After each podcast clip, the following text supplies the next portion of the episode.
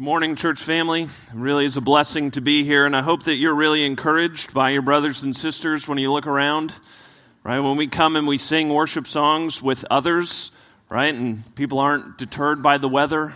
Right? We're just singing about in Christ alone. Right? There are just such tremendous blessings, and it is just such an encouragement to hear other people sing and to praise God in that way.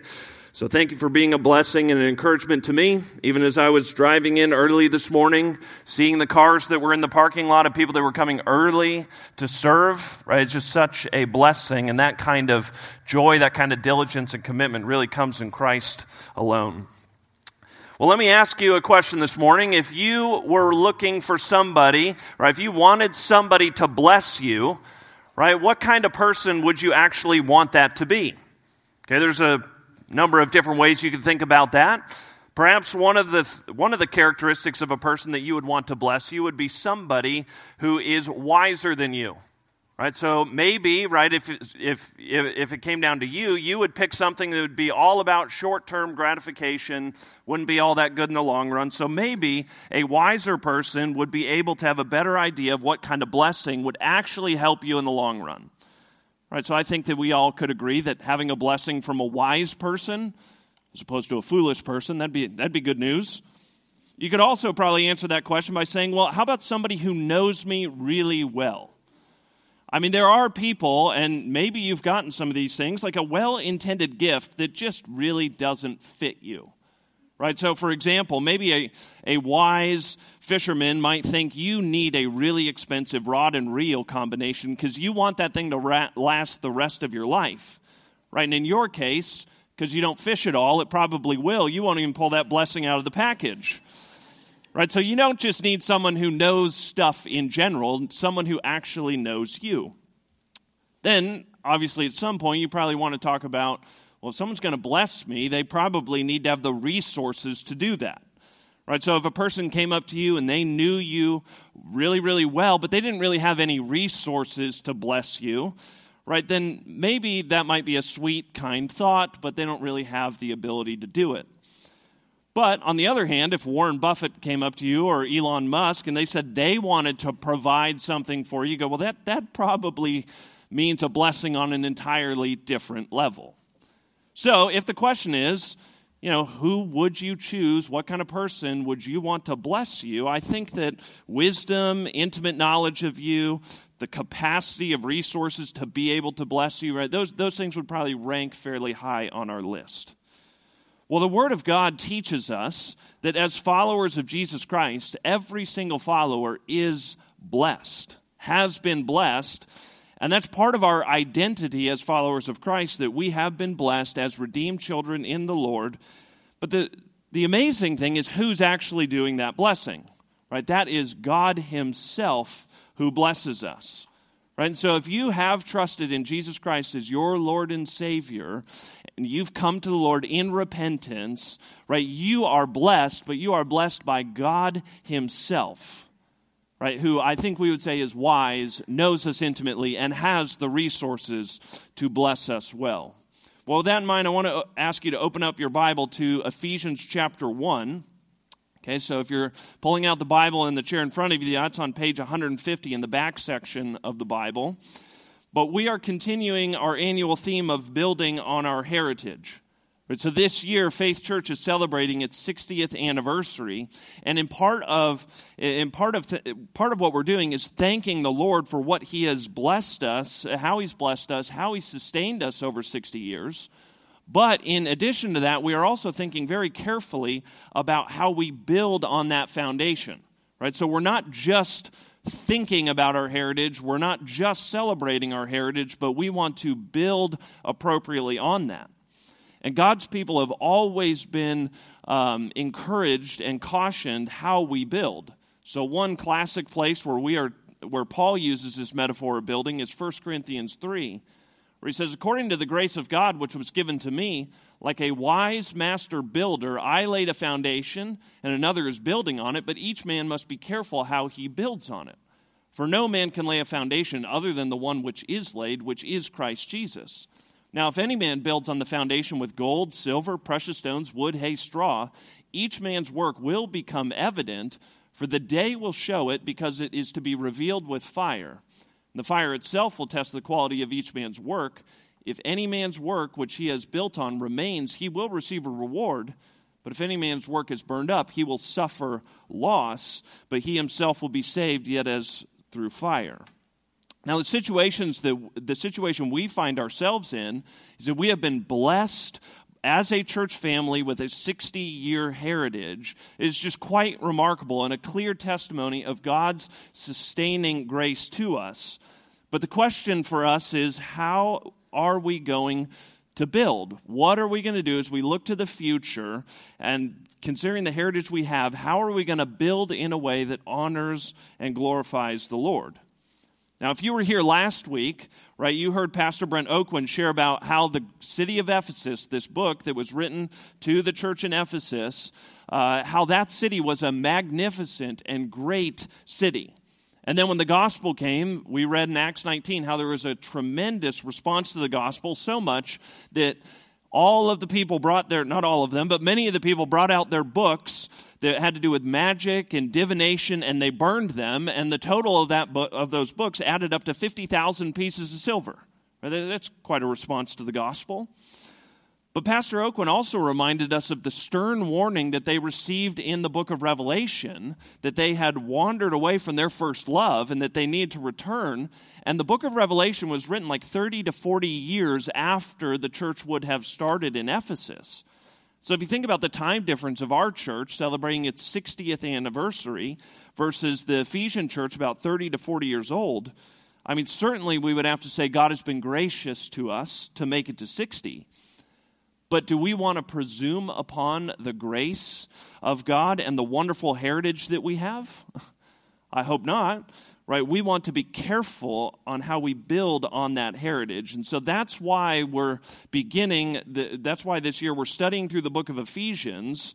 And in the early weeks, we're thinking about this theme in the early parts of Ephesians, remembering our identity as one in Christ. Okay, so remembering our identity as one in Christ. We're going to read the first 14 verses, and then we're just going to hone in on verse 3 this morning. But follow along with me as we read the first 14 verses.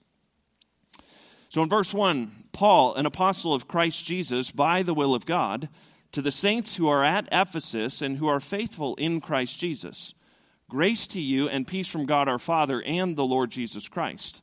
Blessed be the God and Father of our Lord Jesus Christ, who has blessed us with every spiritual blessing in the heavenly places in Christ just as he chose us in him before the foundation of the world, that we would be holy and blameless before him. In love, he predestined us to adoption as sons through Jesus Christ to himself, according to the kind intention of his will, to the praise of his glory, his glorious grace, which he freely bestowed on us in the beloved. In him we have redemption through his blood, the forgiveness of our trespasses according to the riches of his grace, which he has lavished upon us.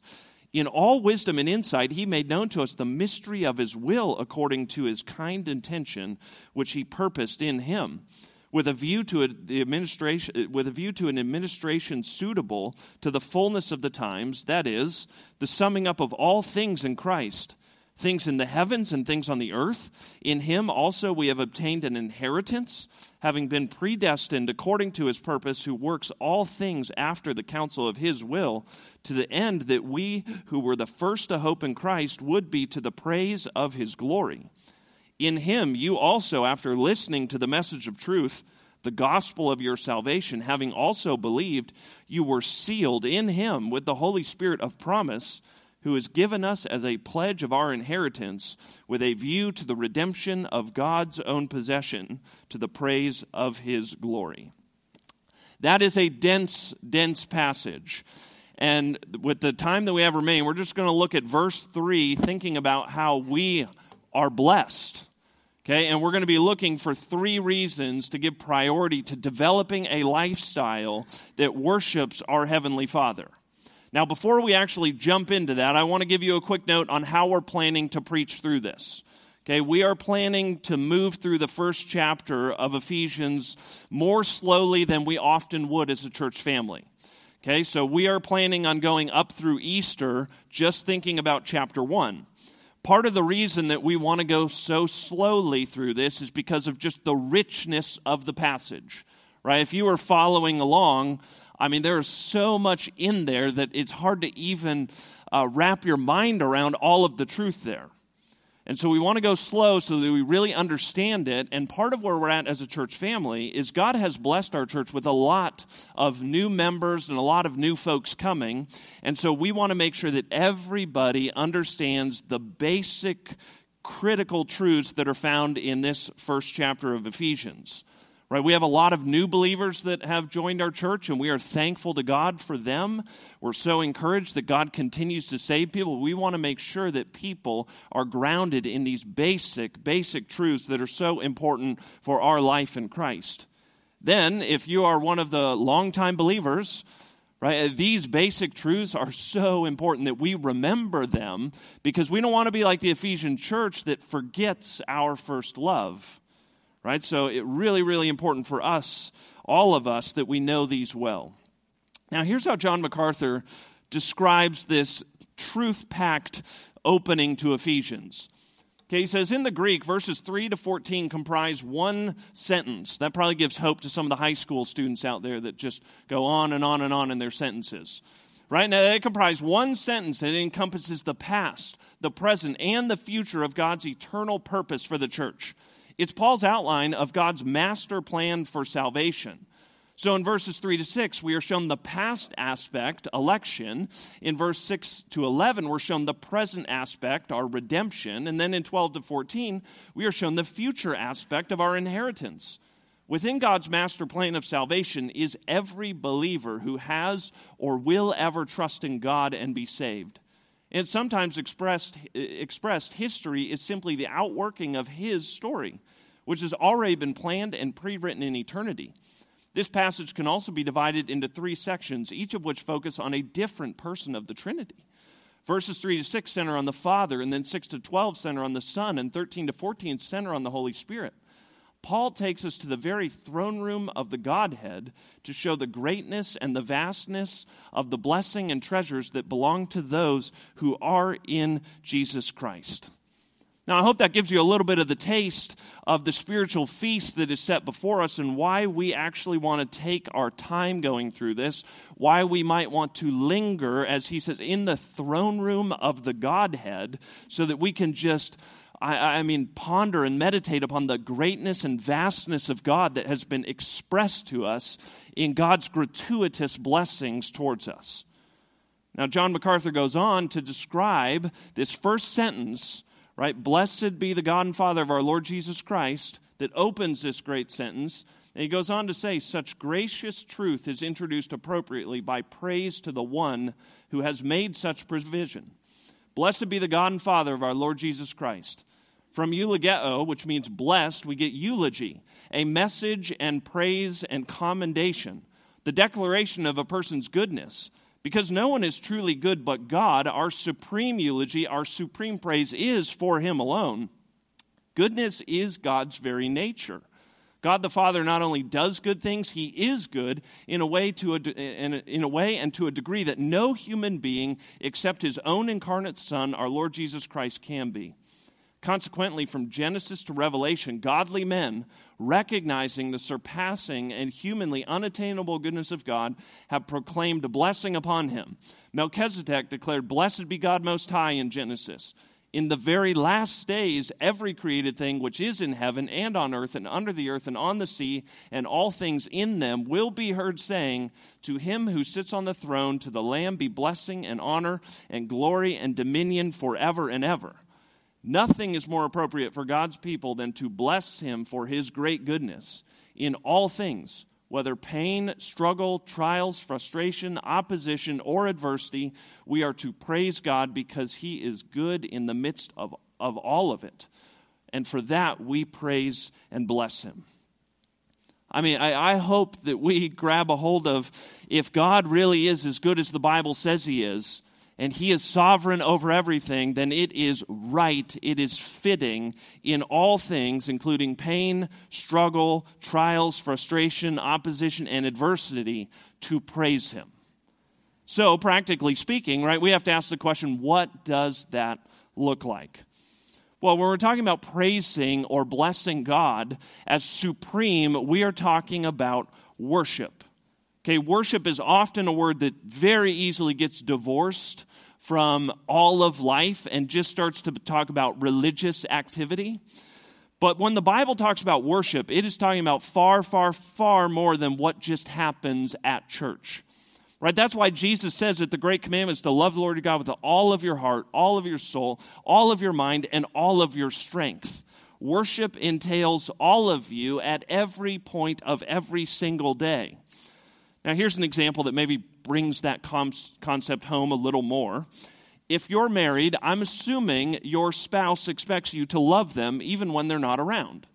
Right? So, for example, if you're at work or you're at the grocery store, your, ex- your spouse probably expects you not to look lustfully at others, not to flirt, and certainly not to engage in any kind of sexual activity with others. Right? It doesn't really matter if you're kind, thoughtful, loving when they're around, and then you just go around doing all kinds of unfaithful things when they're not there. Right? It's the exact same with the Lord. To love the Lord with everything means you love and worship Him in church, outside of church, in the home, out of the home, at work, away from work, with your finances, time, entertainment, and so forth. So, a key question is well, how do you know what you worship? Well, what you worship is really going to occupy your thoughts. What you find to be supremely good will pull your thoughts, right? So, what is it that your mind tends to drift to? Does it drift to things like, man, I just want to break, I just want to be entertained, I want ease? Does it drift to things like, man, I just really hope people like me and I want approval of others? Now, not only will your mind drift towards what you find supremely praiseworthy and what you truly b- believe is good, but also your mouth will speak about what you find is truly praiseworthy. Luke 6:45 clearly teaches that out of the overflow of the heart the mouth speaks. Right? So if we believe the doxology, which many of us have sung and known from a young age, right, that praise God from whom all blessings flow, if we really believe that all blessings are flowing from God, man, we should be offering up praise and blessing to Him with our lips consistently throughout the day.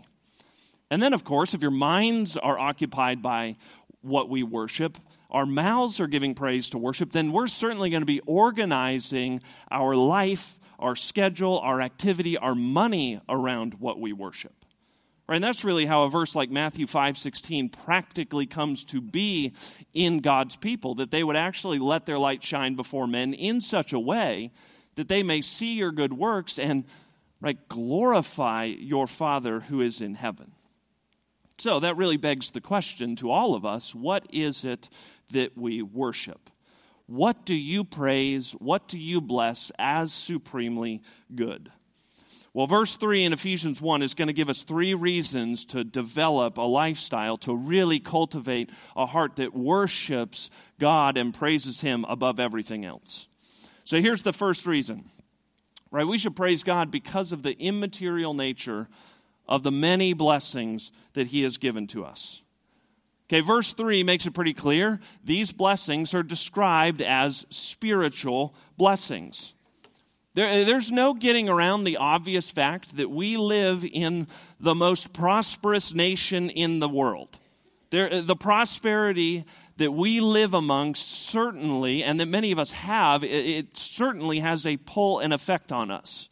Jesus even said to the rich young ruler who came to him asking how he could inherit eternal life, after he spoke with him, after the rich young ruler goes away sad because he wanted to keep his stuff more than he wanted eternal life, Jesus said that it is hard for a rich person to enter the kingdom of heaven.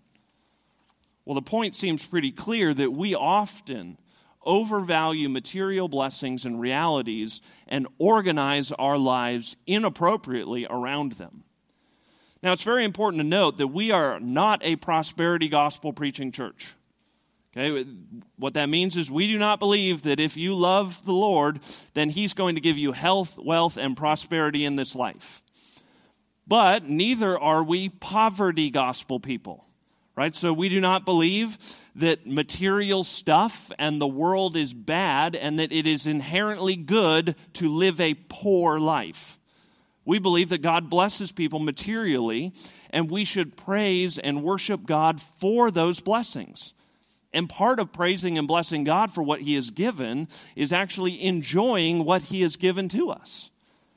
But I think we need to be very careful as rich Americans that we don't here enjoy the blessings of God as an excuse to overvalue and organize our lives around material things.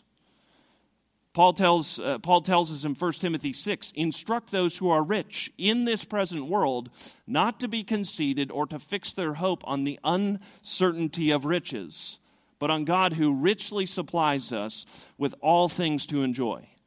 It's so much of Scripture talks about sharing what we would have to bless others. So, like Hebrews 13 says, do not neglect doing good and sharing. Right? That was a lesson we were supposed to learn when we were children. Share right? Share with those. For such sacrifices, God is pleased. Acts 20, that 35 says, Remember the words of our Lord Jesus, for he himself said, right, it is more blessed to give than to receive. So if you think about the capital campaign that our church is doing, you think about the building projects of the school expansion, the Barnett restoration, many, many folks who are giving to that are not giving simply because they have a child at the school. Many people are certainly not giving because they're going to go to restoration or they have a child at restoration. Right? Why in the world would we want to give to things that we are not personally benefiting from? Well, it is more blessed to give than to receive. And so, if we're prioritizing things appropriately, we're going to want to share with others. Right? So, we shouldn't prioritize material blessings. Rather, followers of Jesus can and should learn to emphasize and prioritize the spiritual nature of our existence. So Paul says it this way in 1 Corinthians 2. He says, But a natural man, right? So, so a man, an unbeliever, does not accept the things of the Spirit of God, for they are foolishness to him. And he cannot understand them because they are spiritually appraised. But he who is spiritual appraises all things. And that's really what we're trying to do this morning, right, is to spiritually appraise things. We do not want to appraise physical, material things as more valuable and important than the spiritual. I mean, you may remember Jesus' teaching to the disciples in Matthew 10 when he was trying to help them understand the priority of the spiritual over the material.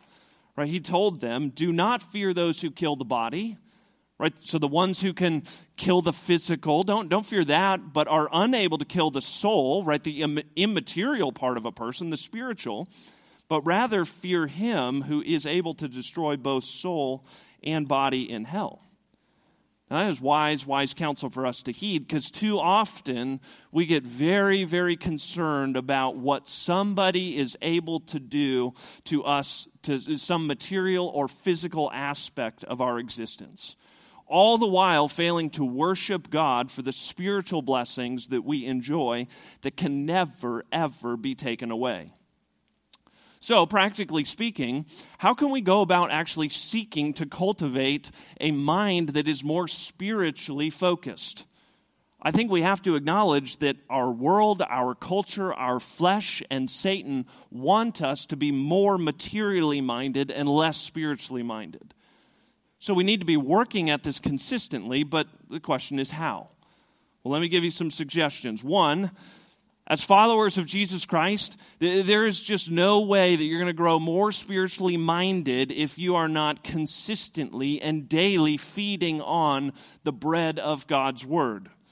If you talk with one of the longtime members, followers of Jesus Christ, and ask them what one of the most precious and important habits of their life has been to help them be faithful to the Lord, you will, without a doubt, certainly hear them say, daily time in God's Word. For me personally, when I wake up, my goal is to get as fast as I can from my bed to my chair in the living room where my Bible is that those daily morning times of God's Word are so important and so precious. They are critical to help me not think upon the flesh, which is death, but to think upon the spirit, which is life and peace, according to Romans 8 6. So I just want to encourage you if regular, daily time in God's Word is not part of your regular routine, I mean, I would encourage you to make that the highest priority. Get with one of your service pastors, get with your ABF teacher, your deacon, right? We want to help you with that. Now, a second thing, if you want to grow more spiritually minded, ask God. Pray to God about it. James 4 3 says, We do not have because we do not ask. Yeah, if, uh, if the fruit of our lips is to be blessing God, I wonder if the fruit of our lips in prayer actually communicates we want to be more spiritually minded. Right? So ask Him to help you walk by faith and not by sight. A third thing, build friendships with spiritual people. Paul is so clear in 1 Corinthians 15 do not be deceived, which you probably had to tell us that why. Well, they're probably going to be deceived at this point, but bad company corrupts morals. Scripture also gives credence to the opposite being true that if you have good friends they can help you grow. So like 2 Timothy 2:22 now flee from youthful lusts, pursue righteousness, faith, love and peace with right with those who call on the Lord from a pure heart. A fourth thing, I'm not much of a music person, but man, there are times in my life when singing the truths of God is about all that works to get my heart back in line.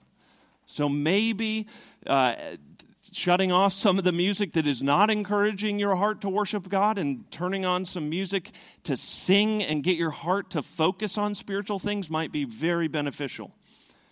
Then a fifth thing, right? Uh, those, those four things are all about positive inputs, which are critical. But man, we also have to do something about the negative garbage inputs. And so if you, I would encourage you think about entertainment choices, social media and so forth, news eh, like are we putting in stuff that's not encouraging us to spiritually be minded but actually be more materially minded? Okay, so uh, there's a lot more that we could say to those things, but if you take those five things seriously, if you want to grow spiritually minded, you take those seriously, I promise you, God will really help you be more spiritually minded. So, the first reason that we should bless God is because of the immaterial nature of the blessings He's given. Okay, there are blessings that will last beyond this physical life, which is brief. Now, a second reason we should praise and worship God is because of the comprehensive character of many of his blessings. Right? Uh, verse 3 not only highlights the immaterial part, the spiritual part, but it also highlights every spiritual blessing. I mean, the word every is clearly pointing us to the sufficiency that we have in Christ. And so on our 60th anniversary, right, this really provides a wonderful opportunity to celebrate the sufficiency that we have in Christ. Right? If we think back to Kossuth Street planting us as a church 60 years ago, that's a big step of faith that they can take because of the sufficiency that they have in Jesus right? And the sufficiency that we have in christ is such a massive theme in the bible. In john 1.15 it says john testified about him that being jesus cried out saying this was he of whom i said he who comes after me has a higher rank than i for he existed before me. For of his fullness we have received and grace upon grace right? So that text says that we've received grace upon grace from jesus' fullness Right? God is not stingy with us, but then the question is, how do we receive that? Well, in John 19, we read, Therefore, when Jesus had received the sour wine, he said, It is finished. And he bowed his head and gave up his spirit. Right? We become partakers of his fullness. We could become partakers of his grace because of his finished work on the cross.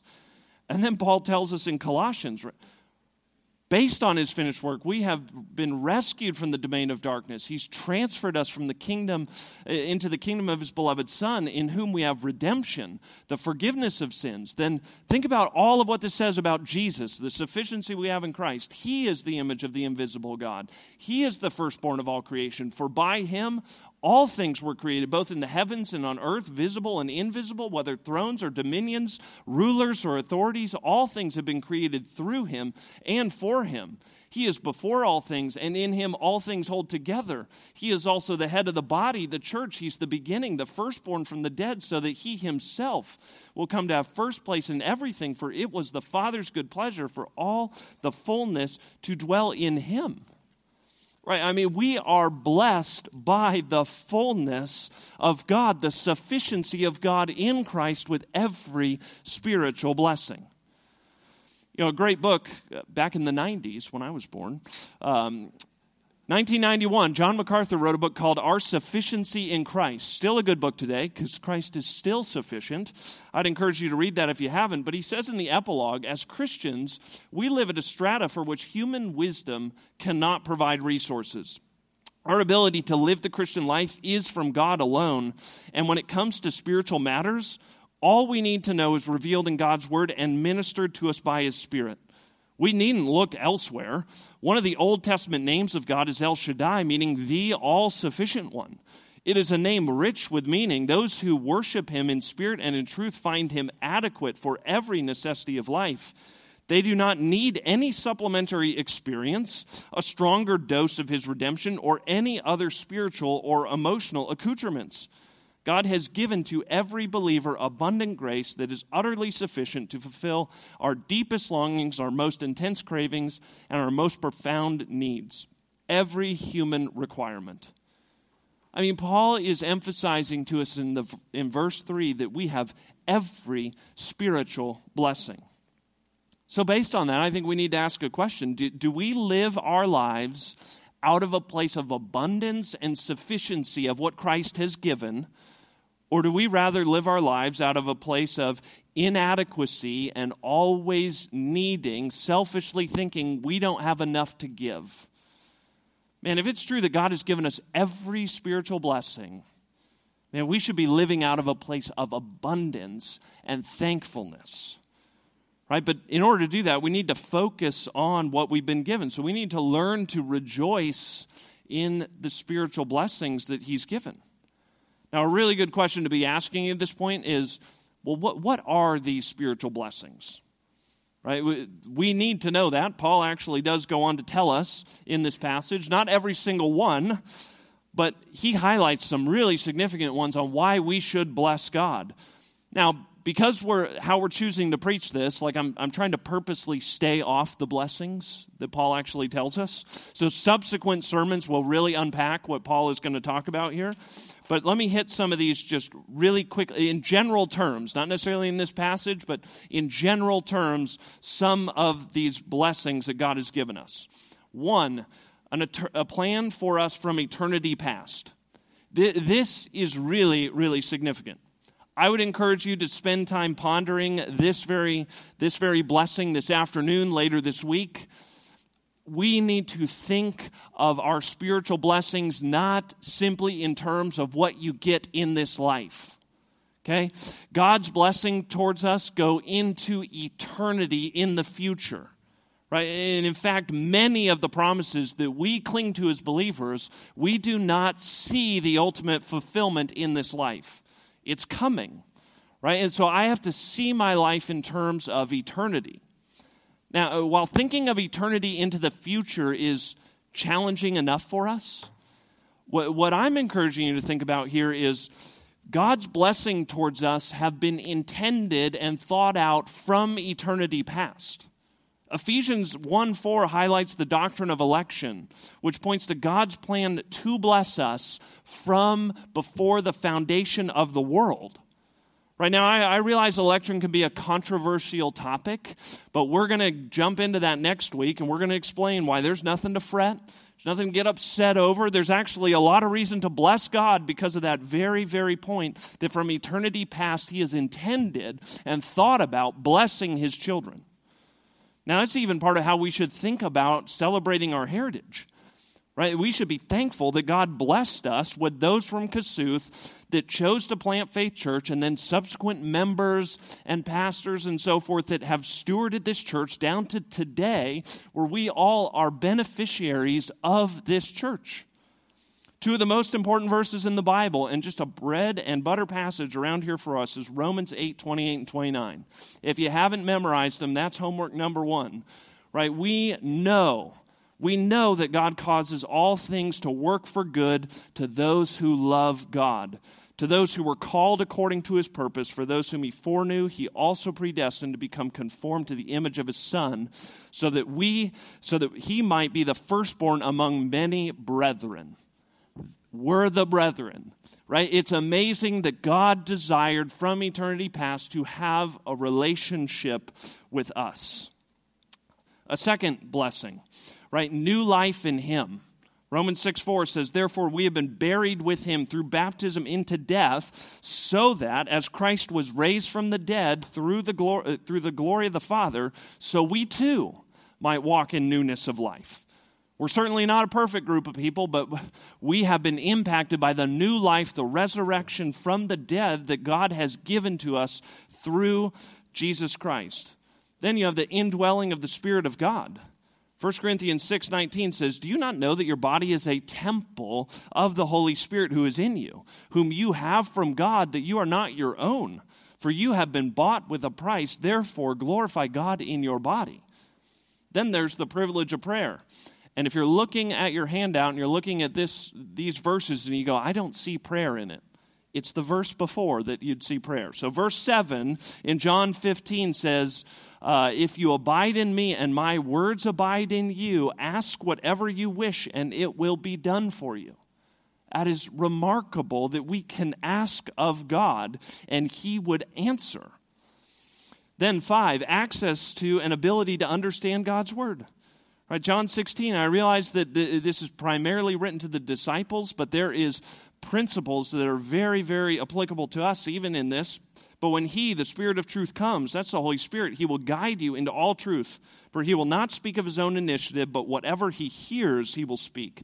He will disclose to you what is to come. He will glorify me, for He will take of mine, He will disclose it to you. All things that the Father has are mine. Therefore, I said that He takes of mine and will disclose it to you.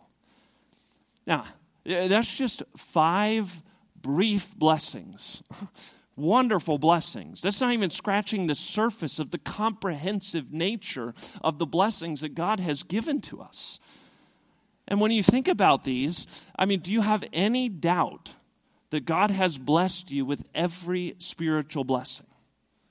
I mean, if we believe that, if we really believe that, what kind of people should we be? Well, we should be blessing God, praising God. We should be doing what Paul says right at the beginning of verse 3 Blessed be the God and Father of our Lord Jesus Christ. Now, third reason that we should worship and bless God is because of the divine location of many of these blessings. Okay, verse 3 gives us two very important locations that these blessings come. So they are in the heavenly places and they are in Christ in the heavenly places they are in Christ. Now, we're going to see all throughout Ephesians this phrase, in Christ and in Him. We're going to see that showing up in our study. That is a significant phrase, and it is important to pause and really ponder that. I mean, friends, we have a God who blesses people. Okay, we have a God who lavishes blessing on his children in all wisdom and insight, according to verse 8 of Ephesians 1. But the blessing is found in Christ.